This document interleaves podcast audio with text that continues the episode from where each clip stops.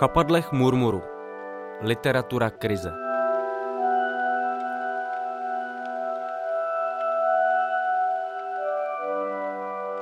Tekutost, těkavost, chaos, zmatení, roztříštěnost, nejistota, úzkost, krize, polarizace. Těmito slovy často popisujeme dnešní svět. A přestože je občas považujeme za nedostatečná, podvědomně cítíme, že vystihují naše pocity, které nedokážeme jiným způsobem popsat. Když jsem přemýšlel, jaké slovo vystihuje naši současnost nejlépe, vyskočil na mě z ničeho nic podivný výraz murmur. Nejsem si ani jistý, že vím, co přesně v češtině znamená. Právě proto se mi možná tak líbí. Můžeme ho chápat jako jakési živočišné mručení, jako neartikulovanou nespokojenost, jako projev nesouhlasu nebo frustrace, který nedokážeme nadspat do slov. Nespokojené hučení bez tvaru se dere na světlo a ovlivňuje společnosti napříč světem a nikdo neví, co si s ním počít. Literatura nabízí na nejistotu, chaos a zmatení netradiční protilék. Představuje jednu z možností, jak se proti zmatku bránit. Akt psaní vytváří jiný mod přemýšlení a sebevyjádření. Když píšeme nebo naopak čteme, čas se zpomalí a my se pokoušíme dát našemu těkavému a nepřehlednému myšlení nějaký tvar. Případně společně s autorem sledujeme pohyb jeho složitého a rozvětveného uvažování. Jak vypadá náš svět pohledem současné literatury? A jak se vymanit z chapadel murmuru? Díl první. Obchodníci se smutkem. Gender, třída, sexualita, etnicita, klimatická krize. Tyto termíny nám umožňují tekutost, fragmentárnost, polarizaci a úzkost dneška pochopit. Každému z nich se bude věnovat jeden díl podcastu v chapadlech murmuru. V úvodním dílu se ale zaměříme na předmět, do nějž se všechny tyto termíny otiskují – na lidský subjekt. Co prožívají postavy literárních děl naší současnosti a proč by nás to vůbec mělo zajímat? Jak vypadá naše současnost optikou literárního myšlení? Taolin, Taipei. Tak tohle za těch několik miliard let vesmír vytvořil. Prohlásil Paul a ve 21.30 ukazoval prstem na MGM Grand a Excalibur a Luxor, když procházeli po hlavní třídě plné kasín ve městě Las Vegas, které bylo stejně chladné nebo snad i chladnější než New York, jak s trochou pobavení zjistili, když do něj před čtyřmi hodinami dorazili. Tak tohle se z nás stalo, řekla Erin. Podívej se, krása, prohlásil Paul upřímně o stovkách červených světel na zádi aut projíždějících kolem promenády a mizejících někde v dáli, jako rubíny v jakési důlní činnosti. Wow, krásný. Život někdy přináší krásný výjevy. Řekl Paul takovým hlasem, jako by najednou seděl v páté třídě a četl na hlas z knížky. Ale jsou fakt prchaví. Jo, křenil se Paul. A taky s nima nemůžeš nic dělat. Jo, souhlasil Paul. Jenom se na ně dívat, řekla Erin. Možná bychom se měli jít ožrat, řekl Paul a vešli do kasína na konci promenády. Erin šla hned na záchod. Paul si sedl k automatu a prohrál 20 dolarů. A pak zíral na dva chlápky středního věku, kteří měli čepice k šiltem dozadu. Drželi sklenice plné zlatavého piva, když se k němu blížili. A pak kolem něj s odhodlanými a nespokojenými výrazy procházeli. Když se Erin o několik minut později vrátila, řekla, cítím se nějak vyčerpaně. Jak to myslíš? Cítím se nějak unaveně a vyčerpaně. Teď bys to ale ještě neměla začít ani vnímat. Um, co? Řekla Erin. No, ani ne před 20 minutama jsme si dávali MDMA. Erin se rozesmála. Ježíš, na to jsem úplně zapomněla. Bože, celkem si mě vyděsila.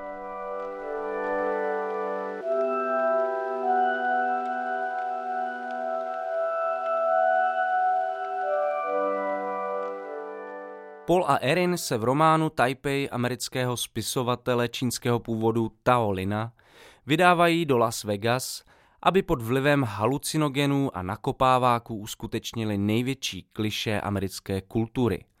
Vzali se v Las Vegas. Taipei je prapodivným příběhem jejich milostné romance.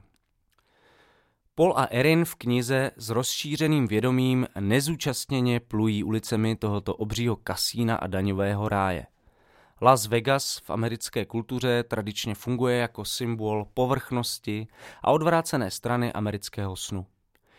40 let před Tao Linem jsem spisovatel a zakladatel gonzo žurnalistiky Hunter S. Thompson umístil svůj slavný román Strach a hnus v Las Vegas. Působivě v něm zachytil americkou kocovinu z euforických a šílených 60. let a bezděčně popsal pomalý nástup normalizace západu, éru neoliberalismu. Z Thompsonovy knihy na nás vyskakuje naštvanost a deziluze z vývoje 70. let, podpořená sebedestruktivním chováním postav, které musí v tomto světě proti své vůli žít. Taolinovi hrdinové ale zlost, nenávist a dokonce ani pohrdání neprožívají. Jen tiše pozorují a glosují svět, který je fascinuje svojí nicotností. Paul je člověk, který jen obtížně zapadá do společnosti a většinu času tráví ve svém bytě či v bytech svých přátel a známých. Když už někam vyrazí, jedná se většinou o obchodní centra, fast foody nebo větší restaurace. Velké anonymizované prostory mu umožňují vyhýbat se příliš těsným kontaktům s lidmi. Paul netouží po silných prožitcích a neopakovatelných dobrodružstvích. Jako by ho na světě už nemohlo nic překvapit. Svět začátku 21. století se pro něj proměnil v nepřetržitý příval podnětů, fantastických výjevů, šokujících obrazů. Neustálá stimulace smyslů v něm vzbuzuje apatii a nezájem. Jakoby se samotná realita pozdního kapitalismu proměnila v nepřetržitý drogový rauš, který nonstop stimuluje jeho receptory. Ty si ale na vzrušivost postupně vytvářejí imunitu. Taolin se v Taipei dívá do prostorů skrývajících se za blikajícími tlačítky automatů, za leskem popkultury a konzumního způsobu života. Nejedná se ale o morální kritiku konzumu, jen fascinované pozorování nicoty, která k němu z konzumu promlouvá tvorbě tohoto amerického básníka a prozaika se ukazují souvislosti, ale i obří rozdíly mezi současnou hipsterskou generací autorů a takzvanou Beat Generation. Spojují je především drogy. Adderall, ketamin, Ritalin, heroin, kokain, marihuana, extáze, LSD. Na těchto drogách by se asi obě generace shodly. Rozcházet by se nejspíš začaly u antidepresiv a utlumováků, Jejichž jediným cílem je vymazat konzumentovo vědomí, jeho úzkosti a touhy. Stáhnout se do sebe, utlumit se, schovat se a na chvíli zmizet. To je podivná slast dneška, na chvíli utnout ten nekonečný proud stimulací. Každodenní užívání drog všeho druhu v jakémkoliv množství je pro svět postav Taolina zkrátka naprosto běžné. Je to tak běžné, až to skoro není podstatné. Fetování jim nepřináší pocit výjimečnosti, mladistvého rebelství ani mystické zážitky změněného vědomí, ale stává se prostě způsobem, jak prožívat a snášet okolní svět. V rozhovoru pro Vice to Lin dokonale schrnul, když popisoval svůj čtenářský zážitek z autobiografické knihy Elizabeth Wurzlové Víc hned znova Deník závislosti. V ní se Wurzlová vyznává ze svých závislostí na drogách. Taolin Suše glosuje její popis úzkostných stavů, které intoxikovaná Ritalinem zažívá při návštěvě obchodního centra, když v interview říká Hele, to je pro mě úplně normální. Působení drog se v Taipei otiskuje dokonce i do samotné skladby věd. Jsou pro ní charakteristické četné přeryvy, pauzy, odbočky a vsuvky, které mají za cíl co nejkomplexněji zachytit jak smyslové vnímání okolní reality, tak okamžité zpracovávání těchto smyslových prožitků a jejich zasazování do manických řetězců asociací. Frederik Bartelm, bratr slavnějšího postmoderního spisovatele Donalda Bartelma, popsal jeho styl následovně. Cituji. Je jako mikroskop neustále zkoumající svět téměř neviditelných gest, nepatrných pohybů ve tváři, posunků rukou, krčení ramenou, pokývnutí, kroucení, tiků, pomrkávání a doteků. Svět, v němž je nádrž informací, kterou střebáváme každým okamžikem, i hned katalogizována a zároveň interpretována, přirovnávána k něčemu jinému, zaznamenána a uložena na patřičné místo. Konec citat. Taolinův radikální literární styl je působivý právě proto, že dokáže doslov autenticky vměstnat to, jak podivně dnes prožíváme svět. A je jedno, že za to z velké části může experimentování s drogami. Posloucháte Obchodníky se smutkem, první díl podcastu v chapadlech Murmuru. V další části se zaměříme na motiv chobotnice a to, jak souvisí s dnešním světem. A také na to, jak vypadá depresivní a maniodepresivní psaní. Pro toto prožívání skutečnosti pozdního kapitalismu se našel i překvapivý symbol. Motiv chobotnice. Vypravěč románu 10.4 AM jiného newyorského spisovatele Bena Lernera se v restauraci setkává se svou agentkou. Ta chce vědět, jak pokračuje v psaní nové knihy, za níž mu nakladatelství nabídlo milionovou zálohu. Mladý spisovatel se snaží rozptýlit alkoholem svoji nervozitu, psaní románu se totiž nijak nevyvíjí a mladý autor se ocitnul hned v několika slepých uličkách najednou. Po několika fantasmagorických odpovědí ale ze sebe vyhrkne. Možná to bude celý víc hozený do sci-fi. Autor se proměňuje v chobotnici, cestuje v čase, tam a zase zpátky, ve vyřazeném vagónu. Asi to měl být výstřední vtip, ale svůj román Ten 4 AM Ben Lerner vlastně nemohl popsat lépe. Proč? A proč by vůbec něco tak podivného jako chobotnice mělo být symbolem lidského prožívání současného světa? Odpověď hledejme v nervovém systému chobotnice. Jenom jednu třetinu jejich neuronů najdeme v mozku. Zbytek je umístěn v chapadlech. Na těch jsou navíc chemoreceptory, které ochutnávají vše, čeho se chapadla dotknou. Mozek chobotnice ale nemá ponětí o tom, kde přesně se její tělo nebo chapadla nacházejí. Nedokáže si zrekonstruovat mentální obraz toho, co právě svírá v chapadlech a co ji obklopuje. Hmatem sice dokáže rozpoznat různé textury povrchů, a to včetně toho, jak chutnají, tyto věmy si ale nedokáže pospojovat do celkového obrazu.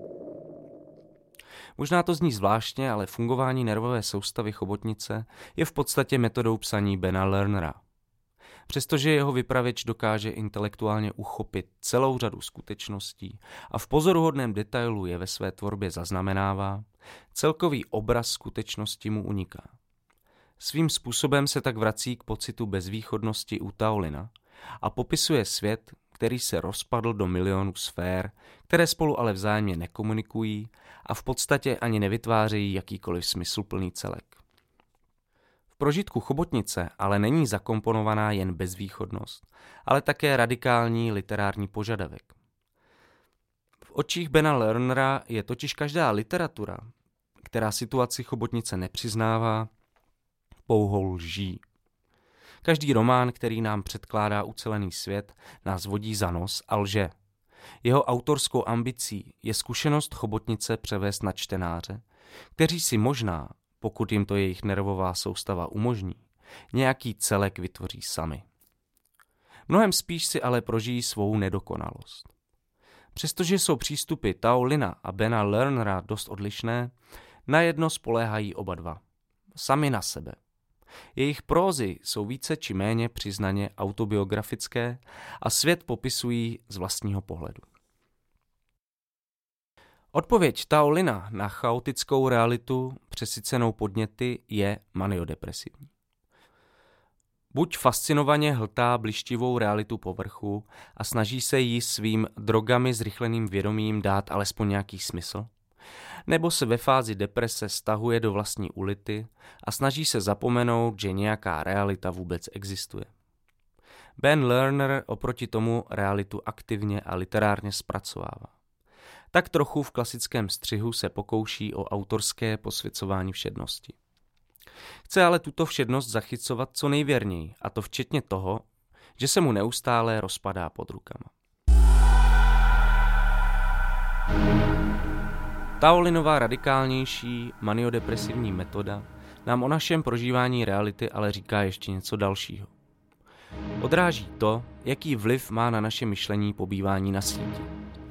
Brousování po internetu v nekonečném řetězci hyperlinků v nás může mimo jiné vyvolávat dojem, že známe odpovědi takřka na cokoliv a že se naše vědomí neustále rozšiřuje.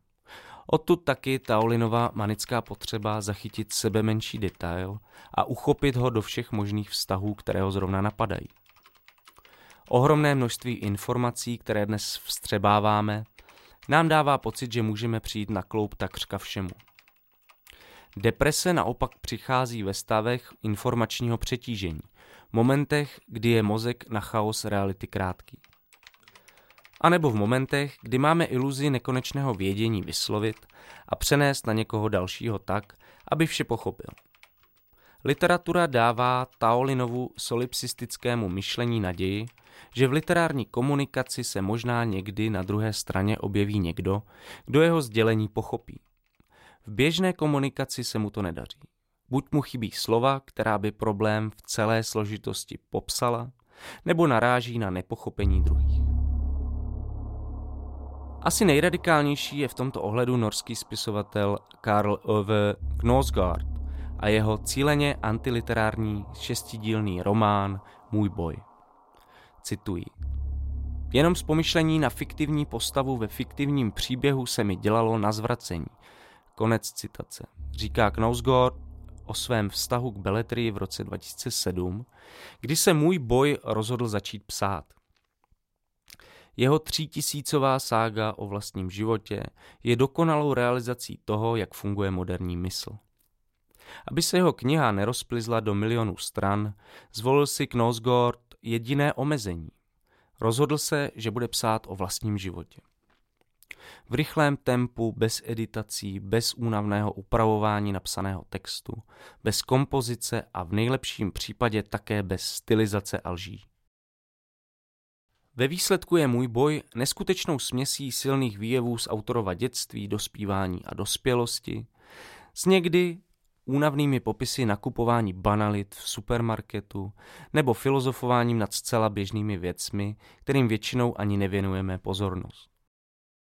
Zničující pasáže popisující umírání autoritativního otce, který se na sklonku života proměnil v alkoholickou trosku, nebo působivé a zraňující postřehy z partnerského života dvou mladých rodičů, se v knize proplétají třeba se zdlouhavým a detailním vyprávěním, jak si několik pubertáků užívalo jednu konkrétní silvestrovskou noc na norském maloměstě. Jeho knihy nám sdělují, že každý život je pro toho, kdo ho prožívá, jedinečnou a neopakovatelnou událostí. Knausgård na čtenáře převádí banalitu středostavovské evropské existence, ale zároveň ve čtenáři vzbuzuje podivný pocit účasti. Jeho kniha je bez jasné zápletky, skladby a vyústění, tak jako téměř každý lidský život. Posloucháte Obchodníci se smutkem, první díl podcastu v chapadlech Murmuru. V další části se zaměříme na to, jak vypadá depresivní psaní Michela Uelbeka a proč je pro něj tak důležitá láska. Je tady ještě jeden způsob, jak o současnosti hovořit. Jeho průkopníkem je francouzský spisovatel Michel Uelbeck. Ve svých románech si se s železnou pravidelností nasazuje masku cynismu, ironie a zdrcujícího nihilismu. Dělá to proto, aby si získal odstup od reality, o níž píše. Přestože jeho romány také částečně vycházejí z jeho života, Uelbeck v nich dosáhl dokonalé formy něčeho, co bychom mohli označit za depresivní psaní. Jeho vypravěč se v depresivních stavech hroutí tak dlouho do sebe, až dosahuje něčeho jako zenového odosobnění. V jeho případě se samozřejmě jedná o efektivní literární trik, který má ale obrovskou působivost. Welbeckův depresivní vypraveč se vzdaluje společnosti, svým blízkým i sám sobě takovým způsobem, že vidí svět kolem sebe až z nelidského odstupu, spoza šedého závoje nihilismu. Michel Ulebek, Platforma. Před rokem mi umřel otec. Nevěřím teorii, podle níž se stáváme doopravdy dospělými po smrti rodičů. Doopravdy dospělými se nestáváme nikdy.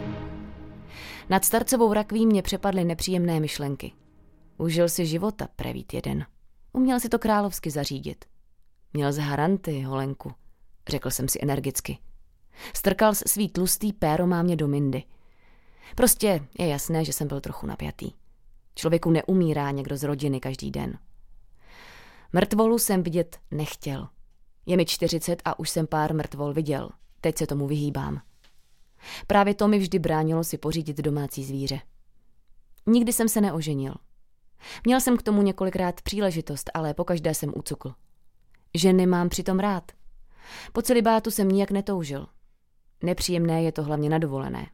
Na dovolené se lidi dívají na samotné muže od určitého věku skrz prsty. Předpokládají u nich hodně egoismu a snad i trochu zvrácenosti. Nemohu jim to mít za zlé. Po pohřbu jsem se vrátil do domu, kde otec prožil několik posledních let. Tělo tam našli týden předtím. U nábytku a v koutech se už začínal usazovat prach. V jednom okně jsem zahlédl pavučinu. Takže místa se už zmocňoval čas. Entropie a všechny tyhle věci. Lednička byla prázdná. Ve skříňkách nad linkou se válely hlavně potravinové sáčky Weight Watchers pro jednu osobu, plechovky aromatizovaných proteinů, energetické tyčinky. Procházel jsem místnostmi v přízemí a ukusoval sušenku s magnéziem. V kotelně jsem se krátce projel na rotopedu. Otci bylo 70 pryč, ale těšil se o hodně lepší fyzické kondici než já. Každý den hodinu intenzivně cvičil, dvakrát týdně plaval.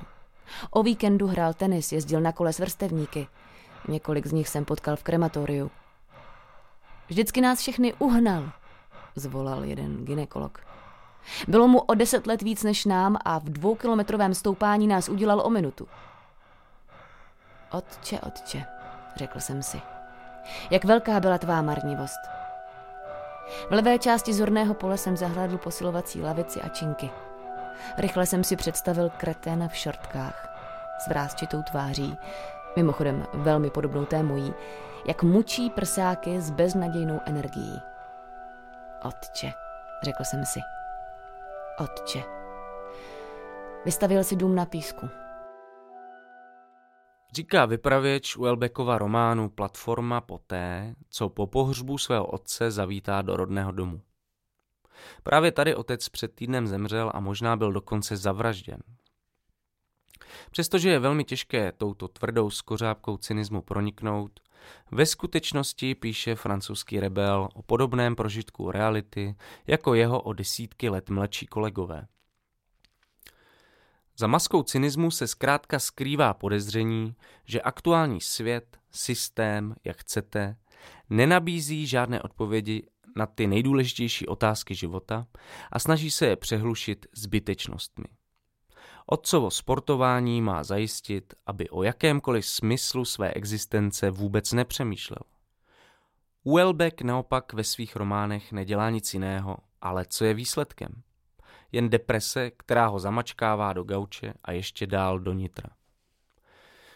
Francouz se nás snaží přesvědčit, že tato deprese skrze něj prošla někam dál a on si mezi sebou a skutečností vytvořil nepřekročitelnou bariéru. Jako čtenáři ale víme, že lže. Ale díky této lži také vynalezl unikátní literární styl, který se snaží napodobit stovky autorů po celém světě. A možná, že je všechno ještě trochu jinak. Když se na Uelbeckovy knihy podíváme s odstupem, zjistíme, že v podstatě v každé z nich je hlavním tématem hledání velké romantické lásky. Láska je pro Uelbecka silou, která dává životu smysl a poskytuje nám prožitek celistvosti existence. Welbeck se uzavírá do cynické ulity proto, aby o těchto starodávných koncepcích a emocích, které sahají až k antické filozofii, mohl v pragmatické a materialistické současnosti věrohodně a autenticky psát, aniž by se mu někdo vysmíval a označoval ho za patetického staromila. Touhu po prožitku lásky maskuje za chlapácké průpovídky o sexu, které tolik provokují progresivní kritiku. Když v románu Platforma mluví o sexuálním turismu a sexuální frustraci západoevropských mužů, mluví především o potřebě prožitku lásky, který dává izolovanému životu jednotlivce vyšší smysl a význam.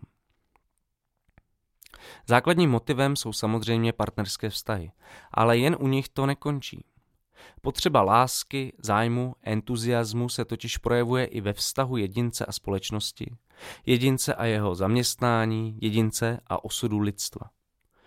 Welbeck nás ve svých knihách na tuto důležitou dimenzi lidské existence neustále upozorňuje a zároveň pochybuje, jestli je vůbec možné ji v současných podmínkách obnovit. Proto má nemožnost lásky v jeho tvorbě skoro vždy také politické implikace. S každou další knihou je tento rozměr jeho tvorby patrnější. Jeho nejnovější román Serotonin má lásku za své hlavní téma už zcela explicitně a mimo jiné v něm píše, že, cituji, sociální rozměr světa je drtičkou lásky. Serotonin je v podstatě román o tom, proč není v pozdním kapitalismu láska možná. A i zde hrají hlavní roli antidepresiva. Konkrétně Captorix, který vypravěč 640-letý agronom Florent Claude Labrist konzumuje, aby zahnal svoje těžké deprese. V serotoninu jsou antidepresiva něčím jako anestetikem proti úzkosti z lidské existence. Utlumují jeho prožitky ve světě, který mu nedokáže poskytnout žádné uspokojení, jen pochybnosti. Welbeck ale jako novodobý romantik považuje takovou utlumenou existenci za neautentickou, pasivní a zbytečnou. Jeho vypravěč má na výběr ze dvou možností. Buď se promění v netečný subjekt bez tužeb, ambicí a jakéhokoliv zájmu o svět, nebo bude plnými doušky hltat svou beznaději a frustraci. Michel Uelebek, Serotonin. Je to bílá, oválná, dělitelná tabletka. Netvoří, netransformuje, interpretuje. Co bylo definitivní, činí přechodným. Co bylo nevyhnutelné, dělá nahodilým. Nabízí nový výklad života. Méně bohatý, umělejší, s puncem jisté tuhosti. Nepřináší žádnou formu štěstí ani skutečnou úlevu, působí zcela jinak. Mění život na sled formalit a tak mate. Pomáhá tím lidem po určitou dobu žít nebo aspoň neumřít. Smrt se nicméně nakonec prosadí. V molekulární zbroji se začnou dělat trhliny. Proces rozkladu pokračuje. Nejspíš je to snažší pro ty, již nikdy do světa nepatřili. Nikdy nezamýšleli žít, milovat ani být milováni. Ty již od jak živa věděli, že život nemají na dosah. Jich mnoho. A jak se říká, nemají čeho litovat. Můj případ to není. Mohl jsem učinit ženu šťastnou, tedy dvě. Řekl jsem které. Všechno bylo od začátku jasné, extrémně jasné, ale nedbali jsme toho. Podlehli jsme iluzi osobní svobody, otevřeného života, nekonečna možnosti? Je to možné. Tak se v té době uvažovalo. Neměli jsme však chuť brát tyto myšlenky za své, pouze jsme se jim podřídili a nechali se jimi zničit. A pak se tím hodně dlouho trápili. Bůh se o nás ve skutečnosti stará. Myslí na nás každou vteřinou a dává nám někdy velmi přesné pokyny. Ty výbuchy lásky proudící v našich hrudích, až se tají dech, ta vnuknutí a extáze, nepochopitelné z hlediska naší biologické povahy, když nás činí pouhými primáty, jsou extrémně jasná znamení. Dnes už chápu Kristův pohled, jeho opakované podráždění ze zatvrzelosti srdcí. Dostali všechna znamení a nehledí na ně. Je opravdu nutné, abych ještě obětoval za takové ubožáky život? Je opravdu nutné být až tak názorný? Zdá se, že ano. V zatím jediném románu amerického spisovatele větnamského původu Oceana Wonga On Earth We Are Briefly Gorgeous se o americké opioidové krizi hovoří jako o válce. V této knize se potkává hned několik zásadních témat současné literatury a po zásluze se stala nečekanou senzací roku 2019. Wongová rodina se přes uprchlický tábor na Filipínách na začátku 90. let konečně dostala do vysněných Spojených států. Ocean Wong prožil dětství v hlavním městě státu Connecticut v Hartfieldu. Kromě toho, že ve svém výjimečném románu zachycuje složitou zkušenost přistěhovalce ze země, s níž americká armáda několik desetiletí válčila, a ukazuje život chudé migrantské rodiny na americké periferii, najdeme zde i podivně melancholické prožívání reality, které menšinovou zkušenost překračuje. V ději se několikrát opakuje výjev z televizního dokumentu. Stádo bizonů v něm slepě následuje vůdce smečky a postupně celé popadá z útesu. Podivné sebedestruktivní chování bizonů připomíná osudy mladých lidí z upadajícího Hartfieldu, které v masivním měřítku požírá opioidová krize. Je v tom určitá ironie. Léky, které měly pacientům utlumovat bolest, se proměňují v největšího zabijáka současnosti a počet obětí několikrát převyšuje počty mrtvých amerických vojáků v probíhajících válečných konfliktech.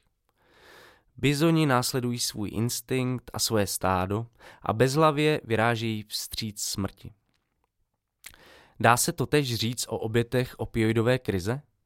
Ženou je farmaceutické společnosti a jejich obchod se smutkem, jak ho Wong v románu označuje, na okraj útesu? Nebo jde o cosi hlubšího, o hluboce zakořeněný smutek, který vytváří naše současnost? Přemohl put k smrti definitivně vůli k životu i princip slasti? Neakcelerují opiáty ve skutečnosti jen sebedestruktivní sklony současné existence? Ocean Wong On Earth We're Briefly Gorgeous Říká se, že závislost nějak souvisí s bipolární poruchou. Jde o chemii v našich mozcích, říkají. Mám jenom špatný chemikálie, mami. Nebo mi spíš nějaká z nich chybí. Mají na to pilulky. Mají na to celý průmysl. Vydělávají miliony. Věděla si, že lidi můžou zbohatnout na smutku? Chtěl bych toho milionáře amerického smutku potkat. Chtěl bych se mu podívat do očí, potřást mu rukou a říct mu, bylo mi ctí sloužit svojí vlasti. Ve skutečnosti ale nechci, aby se mi můj smutek odcizil. Tak jako nechci, aby se mi odcizila moje radost. Oboje mi patří.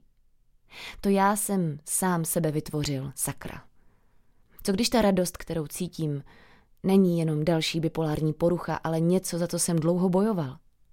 Možná jsem skákal jako pominutý a až příliš silně tě políbil na krk, když jsem se při příchodu domů dozvěděl, že máme společný večer s pizzou. Protože večer s pizzou je někdy víc než dost. Je to moje nejopravdovější a nejmarnivější útočiště. Co když utíkám jenom proto, že je měsíc dneska tak obrovský a legrační jako v dětské knize, když se ční nad řadou borovic a pouhý pohled na něj je svého druhu mojí podivnou medicínou. Je to jako bys před sebou celou dobu viděl jenom útes.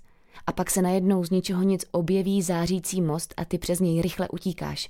I když víš, že dřív nebo později se na druhé straně objeví další útes. Co když je můj smutek ve skutečnosti můj nejkrutější učitel? A vyučovací hodina je vždy o tom samém. Nemusíš být jako ti bizoni. Můžeš se zastavit. Byla válka, řekl v televizi nějaký muž. Ale teď už je utlumená.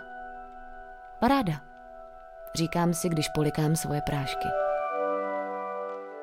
Vypravěč Wongovy knihy zažívá hned několikanásobné vyloučení. Je migrantem z nenáviděného Větnamu, jeho matka pracuje v nechtovém salonu, anglicky nemluví a nový jazyk se učit ani nehodlá. Její syn se stává prostředníkem mezi ní a americkou každodenností. Je z chudé rodiny a žije ve špatné čtvrti jednoho upadajícího velkoměsta. Jako drobný, nenápadný azijský chlapec zažívá rasistickou šikanu ve školních kolektivech. A aby toho nebylo málo, Postupně zjišťuje, že je gay. Jeho intimní vztah s o dva roky starším Trevorem, který žije v přívěsu se svým eh, nepřístupným otcem, je ale jediným náznakem něčeho pozitivního v melancholicky posmutnělém světě Wongovy prózy. I tato idyla ale brzy skončí. Po těžkém úrazu se Trevor stane závislým na opiátech, které měl užívat na bolest. Od opiátů už je jen krůček k heroinu, který Trevora nakonec definitivně zničí. I o tuto iluzi stability a citu tedy vypravěč knihy nakonec přijde. A co hůř, jak chlapec postupně úspěšně prochází americkými školními institucemi a dostane se až na univerzitu v New Yorku, začíná se odcizovat také své matce. Mezi jejich světy se vytváří čím dál větší propast. Vypravěč se dokonce učí číst a psát větnamsky, aby s matkou mohl lépe komunikovat. Jakmile ale jeho znalosti překročí matčinu slovní zásobu, musí přestat také se studiem větnamštiny. Vztah s matkou je ten poslední pevný bod, který mu ve světě zbývá. Ostatně jí také celou knihu On Earth We Are Briefly Gorgeous adresuje. V angličtině. V jazyce, v němž si ji nikdy nepřečte. Svět Wongovy prózy je zkrátka zahlen v husté mlze smutku, přes níž není vidět cesta ven. Posloucháte Obchodníky se smutkem, první díl podcastu v chapadlech murmuru. V další části budeme mluvit o terapeutickém účinku masek a jeho možných úskalích. Když bylo něco až moc nepříjemný, Jules si představovala, že není sama sebou, že nežije svůj život, že je jenom postava v knížce, filmu nebo v seriálu. Nic z toho není skutečný, tak co na tom sejde? Její tělo jí stejně vlastně nepatřilo. Říká Rů, vypravička seriálu Euforie, když představuje vnitřní svět své nejlepší kamarádky, transdívky Jules. Představuje tak další anestetikum současné existence, únik k fikci, k maskám, které si na sebe nasazujeme, když vnímat realitu napřímo je příliš složité. Kultura může pro moderního člověka představovat místo úniku před nepříjemnou nebo naopak až příliš nudnou realitou. V intenzivních příbězích hledá místo, do nějž by se mohl na chvíli schoulit a ukrýt se před světem. Pozitivnímu a emancipačnímu potenciálu masek a stylizace se budeme věnovat v jednom z dalších dílů podcastu v chapadlech murmuru. Teď je pro nás podstatné, že motiv masky je v literárním světě přítomný od jak živa. Už v antickém divadle byla skvělým prostředkem odcizení, který diváky upozorňoval na to, že sleduje fikci. Jenomže tato fikce, jednání a promluvy masek měly zpětně vliv na běžný život diváků. Masky inscenovaly život, zobecňovaly lidské chování a tím se do něj otiskovaly. Americký filozof Alva Noé tuto zvláštní vlastnost umění ve své knize Strange Tools demonstruje na vztahu mezi choreografií a tancem. Choreografie sice vychází z běžného tance, ale uměle ho inscenuje, aby dosáhla větší působivosti. Vychází sice z fyzických reakcí těla na rytmus, ale dále je intelektualizuje. A inscenovaný tanec má zase vliv na to, jak tančíme. Když tančíme, snažíme se imitovat působivost choreografie. Na tento obousměrný vztah mezi maskou, fikcí, převlekem, alternativní identitou a takzvanou skutečností občas zapomínáme nejen v umění, ale i v našich každodenních životech. Pro pochopení dynamiky lidského chování je ale klíčový. V romantismu a modernismu symbolizovala maska často přetvářku, způsob, jakým se ve společnosti izolujeme od druhých. Maska před ostatními skrývala nejen naši identitu, ale v přeneseném smyslu i naše tajné myšlenky, niterné touhy a přesvědčení. Mezi různými variacemi na toto literární téma však vyniká podivný román japonského spisovatele Kobo Abeho z roku 1964 Tvář toho druhého. Román je jakousi existenciální sci-fi ze současnosti. Její vypravěč si v laboratoři při pokusu s tekutým dusíkem znetvoří tvář a od té chvíle chodí všude s obvázaným obličejem, aby zakryl jizvy, které mu ve tváři vyžrali pijavice. Rozhodne se, že si vytvoří tvář novou, umělou, aby si nemusel do konce života zahalovat obličej, ale možná také z touhy trochu experimentovat se svou identitou. Když si vypravěč novou tvář konečně vyrobí a nasadí na zohyzděný obličej, situace se dostává mimo jeho kontrolu. Nová tvář přebírá vládu nad jeho osobností. Poměrně nenápadný existenciální román Kobo Abého ale dostává s nástupem digitálního věku novou dimenzi. Pro náš pobyt na sociálních sítích je stylizace přetvářka naprosto přirozená. Při budování virtuálních identit si také často vytváříme svá alternativní já, své nové tváře. Nutí nás k tomu samotné struktury digitálních platform, pohybujeme se v nich na území, které vystavil někdo jiný. Musíme ctít jeho pravidla. Román Tvář toho druhého do této situace vnáší znepokojivé otázky. Můžeme naše digitální já považovat za svého druhu masky a můžou nad námi nakonec také převzít kontrolu? A jakou roli hraje stylizace v našem chování a prožívání skutečnosti? S odstupem 60 let může proza Kobo Abého místy znít až příliš fatalisticky, ale předkládá nám působivý příběh, který v mnohém předjímá současné uvažování o tom, jak sociální platformy proměňují naše chování a identitu. Kobo Abé, tvář toho druhého. Především a v první řadě byla maska sama závažným destruktivním činem vůči společnosti. Pouhý zdravý rozum nám nemůže dát odpověď na otázku, zda žhářství a vražda by byly ještě horším destruktivním činem nebo ne. Abychom to zjistili, pokusme se v duchu si představit, co by asi říkalo veřejné mínění, kdybychom zahájili masovou výrobu masek zhruba stejně dokonalých, jako je ta moje, a začali je prodávat. Masky by si asi s největší pravděpodobností získaly nesmírnou oblibu a moje továrna by neustále vzkvétala a rozšiřovala se. Ale i kdyby pracovala po celé dny na plné obrátky, stejně by asi její produkce nestačila poptávce. Někteří lidé by náhle zmizeli, jiní by se rozštěpili ve dvě nebo dokonce tři osoby. Průkazy totožnosti by přestaly být co platné Bezcené by byly i policejní portréty hledaných zločinců. V odpadkovém koši by skončily seznamovací snímky mladých lidí, co hledají životní partnery. Známí od vidění by se ocitli v jedné kupě s lidmi neznámými. A dočista by se zhroutil pojem alibi. Nikdo by nebyl schopen nikomu důvěřovat, ale zároveň by zmizely i důvody, proč ostatním nevěřit. A všichni by vyseli ve vzduchoprázdnu totálního krachu lidských vztahů, jako kdyby se dívali do zrcadla, v němž se neodráží žádný obraz. S největší pravděpodobností by se dala předpokládat i situace ještě mnohem horšího. Všichni by si ve snaze uniknout nejistotě, pramenící z toho, že nikoho nevidí, začali měnit masky jednu po druhé, aby byly ještě neviditelnější než ostatní.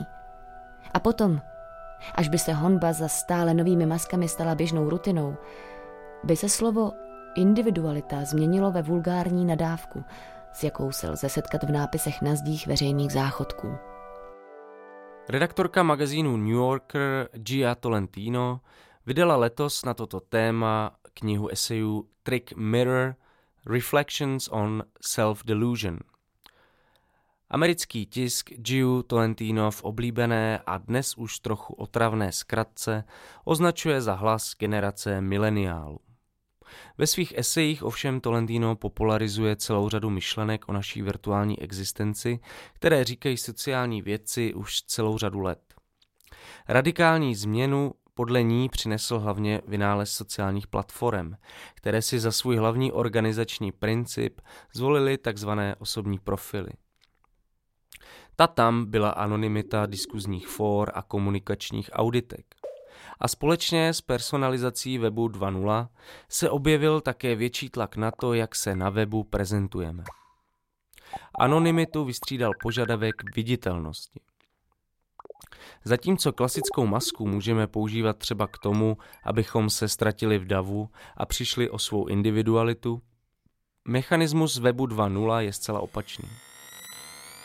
Médium internetu po nás přímo vyžaduje performance.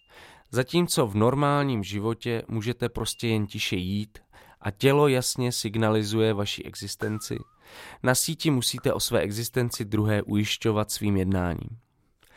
Přestože prostor sociálních platform bereme za takřka přirozený, je zcela evidentní, že přirozenost inscenuje a strukturuje dle svých potřeb. Jak tato každodenní zkušenost zpětně ovlivňuje naše prožívání světa? Zkušenost webem 2.0 deformovaného já se pozoruhodně projevuje v díle irské spisovatelky Sally Rooney, a to především v jejím úspěšném románu Normal People. Na vnitřním životě svých postav ukazuje, jak struktura online komunikace prorůstá do našeho prožívání skutečnosti. V četové komunikaci velmi často zažíváme nejistotu z toho, jak druhý svoje sdělení myslí. Nestojí před námi, aby nám neverbálními gesty, posunky, grimasami ve tváři potvrdil, jak to, co říká, skutečně myslí. Onlineová komunikace je zdrojem nejistoty a nedorozumění. Snažíme se druhého o významu slov ujistit používáním emotikonů, ale i ty dokážou nad sdělením plout jako netečné a ambivalentní znaky. V románech Sally Rooney se tato strukturální nejistota přelívá do všech typů komunikace. Postavy druhého analyzují, detailně pozorují a za jednoznačné neberou ani tón hlasu nebo neverbální projev druhého. Vše má význam. Vše může něco znamenat podle toho, na co zrovna svým pohledem klademe důraz. Nejdestruktivnější vliv má tato podezřívavost na milostné vztahy a právě proto o nich nejspíš Sally Rooney píše. I v takzvané tradiční komunikaci ale existují prostory neporozumění, které si tak úplně neuvědomujeme. V románech Sally Rooney dokážou intimní vztahy zničit nebo alespoň krátkodobě poškodit především neuvědomovaná třídní a genderová privilegia. Dobře se to ukazuje na vztahu Marianne a Connella z románu Normal People. Přestože je od samého začátku jasné, že k sobě mají hodně blízko, poskytuje nám tento román celý katalog jejich vzájemných nedorozumění. Nejprve je rozpojují specifické zákonitosti středoškolských kolektivů a traumata dospívání. Konil je oblíbený, inteligentní, sympatický mladík, který nemá problém se zařadit do kolektivu. Marien se naopak zařadit nedokáže. Je za nemyšlené ošklivé káčátko. O její extrémní inteligenci sice nikdo nepochybuje, ale její společnost nikdo nevyhledává. Přátelice z Marien je prostě tabu. Natož, aby s ní měl někdo milostný poměr. Tak se to alespoň jeví Konelovi, který se snaží jejich vztah za každou cenu utajit, aby se před spolužáky nestrapnil. Jeho obavy vychází z přehnaných úzkostných stavů, které zveličuje fatálně působící prostředí středoškolského kolektivu. Jakmile se oba dostanou z malého irského městečka na Dublinskou univerzitu, jejich role se obrátí. Za outsidera je najednou Connell a pomalu si uvědomuje, že to dost citelně souvisí s jeho třídním původem. Přestože o tom zcela určitě neuvažujeme, ve výchově si osvojujeme celou řadu dovedností a zvyklostí, které jsou pevně spjaté s naším společenským postavením.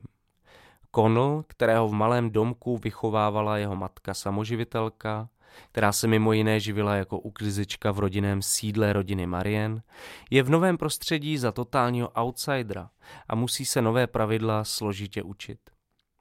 Marien je v naprosto odlišné situaci. Všechny překážky, které jí stavila do cesty komunita irského maloměsta, jsou najednou pryč a ona může naplno využívat výhody svého třídního původu. Zatímco pro Connella je viděna studijního stipendia možností, jak univerzitu vůbec finančně utáhnout, pro Marianne je stýpko pouhým statusovým symbolem, jimž chce potvrdit svou výjimečnost. Tam doma Konelova stydlivost nepředstavovala v jeho společenském životě nikdy jakoukoliv překážku, protože o ní už všichni věděli a nebylo potřeba, aby se jakkoliv představoval nebo na kohokoliv svou osobností působil. Jestli vůbec něco, zdálo se, že jeho osobnost je něco vnějšího, něco, co svými názory spíš utvářili ostatní, než že by šlo o něco, co dělá nebo vytváří on sám. Teď se zdálo, jako by byl neviditelný, jako by neexistoval, bez reputace, která by ho komukoli doporučovala. Přestože jeho fyzická podoba se nijak nezměnila, cítil, že objektivně vypadá hůř než dřív. Začal si uvědomovat svoje oblečení. Všichni kluci u něj ve třídě nosili ty samé navoskované lovecké bundy a švestkové činos. Ne, že by Konel měl problém s tím, že se lidi oblékají tak, jak chtějí, ale cítil by se jako úplný blbec, kdyby nosil tohle. Stejně ho to ale nutilo, aby si uvědomil, že jeho oblečení je levné a totálně z módy. Jediné boty, které měl, byly starodávné adidasky, které nosil úplně všude. I do posilky. Posloucháte Obchodníky se smutkem, první díl podcastu v chapadlech Murmuru. V další části se zaměříme na to, jaké cesty z izolace současného já můžeme v literatuře najít. Na proze Sally Rooney je však zajímavé, že Marianne a Connell nakonec všechny své rozdíly překonají až skrze své nedostatky a slabosti. Ukazuje, že právě zranitelnost a křehkost dokážou třídní a komunikační bariéry překračovat a rozrušovat. Nejprve se Connell začne v krizové životní situaci propadat do klinické deprese a přestává jevit o okolní svět zájem. Z omámení duševního onemocnění ho dostane až obnovený kontakt s Marien. Marien naopak žije celý život v úzkosti z toxického prostředí vlastní rodiny a především agresivního bratra, který psychicky a nakonec i fyzicky ubližuje. I z tohoto začarovaného kruhu se jí díky Conelovi podaří vystoupit. Láska se tak v Normal People projevuje jako péče o vzájemná traumata. Marian a Connell chtějí být obyčejnými lidmi. Normal people. Ale jejich psychické a sociální předpoklady jim v tom brání. Obyčejnými lidmi se stanou až v momentě, kdy najdou někoho, s kým mohou svá traumatická místa sdílet. Křehkost, zranitelnost, bolest se tak v jejím románu nakonec stávají místem, skrze nějž je možné uniknout zkušenosti fragmentu, zkušenosti izolovaného jedince a díky nimž je možné navázat empatický vztah k druhým a světu samotnému. Jeho korejská spisovatelka Han Kang ve svém románu Vegetariánka však jde ještě dál a její hlavní postava Yong Hye se pokouší podobný vztah účasti navázat se světem jako celkem. Její účast radikálně překračuje pouhé lidské společenství a snaží se zohledňovat bolest a traumata všech živých organismů.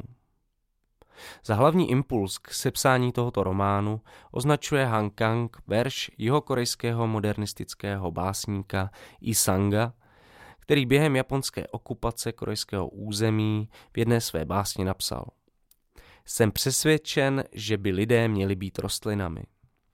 Tento Isangův fragment jí prý obsesivně přitahoval od studentských let. Autorka ho ostatně poprvé zpracovala už ve své krátké povídce Plot mé ženy z roku 1997, v níž se ženská postava skutečně promění v rostlinu. Mladá žena Jong Hye ve vegetariánce nejprve odmítá konzumovat maso a později jakékoliv živočišné produkty. Jejího maloměšťáckého manžela to přivádí k šílenství a snaží se pochopit, o co ženě jde. Když Jonghye odmítne masitou stravu i při velké rodinné sešlosti, dojde jejímu otci trpělivost a snaží se jí maso nadspat do pusy násilím. Jenomže v tomto souboji prohraje. Protože kniha Han Kang začíná vyprávění z perspektivy průměrného omezeného manžela, působí nejprve jako podivná vegetariánská groteska. A i to by samozřejmě v jeho korejském kontextu dávalo smysl. Málo která země se tolik identifikuje s masovou stravou jako Jižní Korea a lidé, kteří maso odmítají, se automaticky odsuzují k roli společenských outsiderů a podivínů. jenomže s každou další stránkou se Han Kang noří hlouběji do otázek lidského bytí. Při psaní vegetariánky jsem neustále přemýšlela nad otázkami lidského násilí a nemožnosti nevinnosti. Říká k tomu v rozhovoru pro literární portál Literary Hub. Maso je pro Jonghye prvním impulzem, který přivede k vnitřním úvahám o násilí, které nás každodenně obklopuje. Konzumace masa nás poměrně drasticky upozorňuje na to, že být člověkem v dnešním světě znamená být neustále zapleten do nekonečného řetězce násilí. A masem to nekončí. Jonghye postupně pracuje na své přeměně v rostlinu. Její zoufalá rodina ji nakonec umístí do psychiatrické léčebny, kde však její boj pokračuje. Jonghye chce nadále žít jen z vody a slunečního záření. Její touha po splynutí s rostlinou říší představuje snahu o vymanění se z násilné podstaty lidského bytí. Jak své myšlenky rozvíjí, dochází až k poznání, že absolutní odmítnutí násilí a brutality nalezne jen ve vlastní smrti. Nehodlá ale páchat násilí na sobě samé. Své myšlení bere do důsledků a rozhodne se pro pasivní rezistenci. Odmítá tekutiny a jakoukoliv potravu. Jak postava Jonghye názorně ukazuje, nejedná se o pouhé čekání na smrt ve stavu absolutní rezignace. K takto zvolenému odchodu je zapotřebí enormního úsilí a odhodlání. Personál psychiatrické léčebny se jí snaží udržovat při životě i proti její vůli. Jestli se Jonghye podaří stát se rostlinou, se z románu nedozvíme. Není to ale podstatné. Její postava má totiž velkou šanci se, podobně jako podivínský písař Bartleby z povídky Hermana Melvilla, otisknout do dějin lidského myšlení. Když na tom místě v západní chodbě spatřila postavu podivné ženy stojící na hlavě, vůbec jí nenapadlo, že by to mohla být Jonghye. Teprve když ji dovedla hlavní sestra, se kterou před chvílí hovořila po telefonu, poznala Jonghye podle jejich hustých, dlouhých vlasů. Rameny se opírala o zem, nohy měla vstyčené vzhůru a do obličeje se jí nahrnula krev, až byla celá rudá. Už to takhle stojí alespoň půl hodiny, řekla zachmuřeně hlavní sestra. Začalo to před dvěma dny. Přitom se nedá říct, že by nebyla přivědomí nebo přestala úplně komunikovat. Liší se od ostatních katatonických pacientů. Dovčera jsme se ji pokoušeli násilím zavírat v pokoji, ale i tam se pak znovu postavila na hlavu. A držet ji věčně na lůžku nemůžeme. Než se vzdálila a odešla zpátky na sesternu, ještě jí poradila. Stačí jí jenom trochu popostrčit a sama se sesune k zemi. Jestli s vámi nebude komunikovat, zkuste ji postrčit. Stejně bychom to za chvíli udělali, abychom ji přiměli vrátit se zpátky do pokoje. Jakmile zůstala s Jonchie sama, přidřepla si k ní a očima se pokusila zachytit její pohled. Obličej člověka stojícího vzhůru nohama vypadá docela jinak, než když stojí zpříma. Ačkoliv její tvář postrádala téměř veškerý podkožní tuk, pokožka se prověsila k zemi a dodávala jí nezvyklý výraz. Divoce se lesknoucí oči upírala kamsi do prázdna. Nezdálo se, že by si přítomnosti své sestry vůbec všimla. Jonkje. Nedočkala se žádné odpovědi a tak na ní zavolala znovu, tentokrát o něco hlasitěji. Jonkje, co tady vyvádíš? Nemůžeš se postavit normálně? Stáhla dlaň k její zarudlé tváři.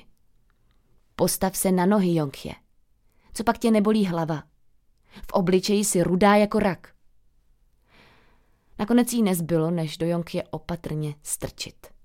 Skutečně se v mžiku skácela na zem. Podsunula ruku pod její zátelek a nadzdvihla jí hlavu.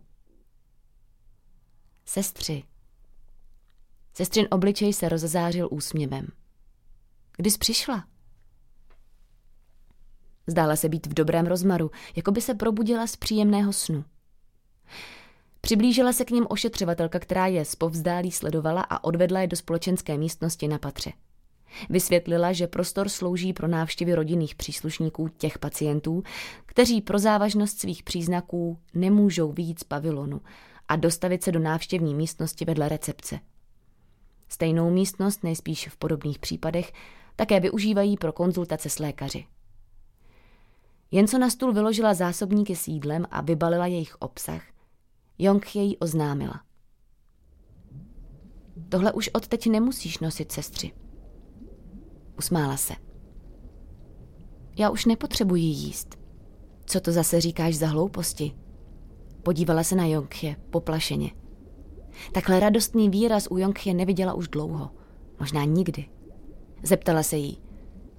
A to, jak si před chvílí stála na hlavě, to mělo znamenat co? Sestři, věděla jsi o tom? Zeptala se jí Jongche místo odpovědi. O čem? Já o tom totiž nevěděla. Všichni si myslí, že stromy stojí zpříma. Ale já už teď vím, jak to je. Všechny stromy se opírají rukama o zem. Podívej, podívej se tamhle. No čekala bys to? Jonky vyskočila ze židle a ukázala směrem k oknu. Všechny, všechny stojí na hlavě. Jonky vyjekla smíchy. V tom si Inchě uvědomila, že se směje podobně, jako si ji pamatovala z dětství. Tehdy se smávala, až se oči s výrazným epikantem zúžily a zbyly z nich jen škvíry černých panenek. A v hrdle jí rezonoval hlaholivý, nevinný smích. A víš, jak jsem na to přišla? Ve snu. Stále jsem na rukách vzhůru nohama. Z mého těla pučely listy. Z mých dlaní vyrůstaly kořeny. Zavrtávala jsem se do země, hluboko, bez konce. Z rozkroku se mi chystaly vykvést květy a tak jsem roztáhla nohy, roztáhla je do široka. Zmateně se podívala do jejich horečnatých, neklidných očí. Já musím do svého těla dostat vodu. Sestři, nepotřebuju jídlo. Potřebuju vodu. Jongje je Bartlebyho radikálnější, nesmlouvavou a umanutou sestrou, která ukazuje lidské tělo jako poslední útočiště odporu, ale také jako neodstranitelnou překážku v tom, aby se vůle a intelektuální rozhodnutí mohly dokonale uskutečnit. Odvrácenou stranou extrémního pokusu postavy Jonghye postavit se zády k násilí tím, že se vymaní ze svého lidského těla a přemění se v rostlinu, je hluboké zoufalství a pochybování nad lidstvím, říká k jejímu rozhodnutí Han Kang. Absolutní rozmělnění ega v rostlinné říši se všemi jeho důsledky kniha vykresluje jako nesmírně osvobozující, ale také neskutečně děsivý akt vůle. Jak Han Kang ve vegetariánce ukazuje, lidské tělesnosti je těžké uniknout. Snad jen za cenu sebezničení.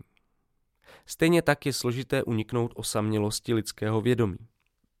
Současní autoři a autorky se snaží právě tuto situaci ve svých románech a novelách detailně analyzovat a popisovat. Někteří i naznačují, kudy by z ní mohla vést cesta ven. Nejnadějnější odpovědí je sázka na účast a překvapivá zpráva, že lidská křehkost nás může spojovat. Skrze svou vlastní zranitelnost otevíráme cestu k účasti s druhými. A někteří současní autoři otevírají svůj prožitek účasti i dalším živým organismům a ani nemusí být tak brutální a nekompromisní jako Han Kang a její vegetariánka.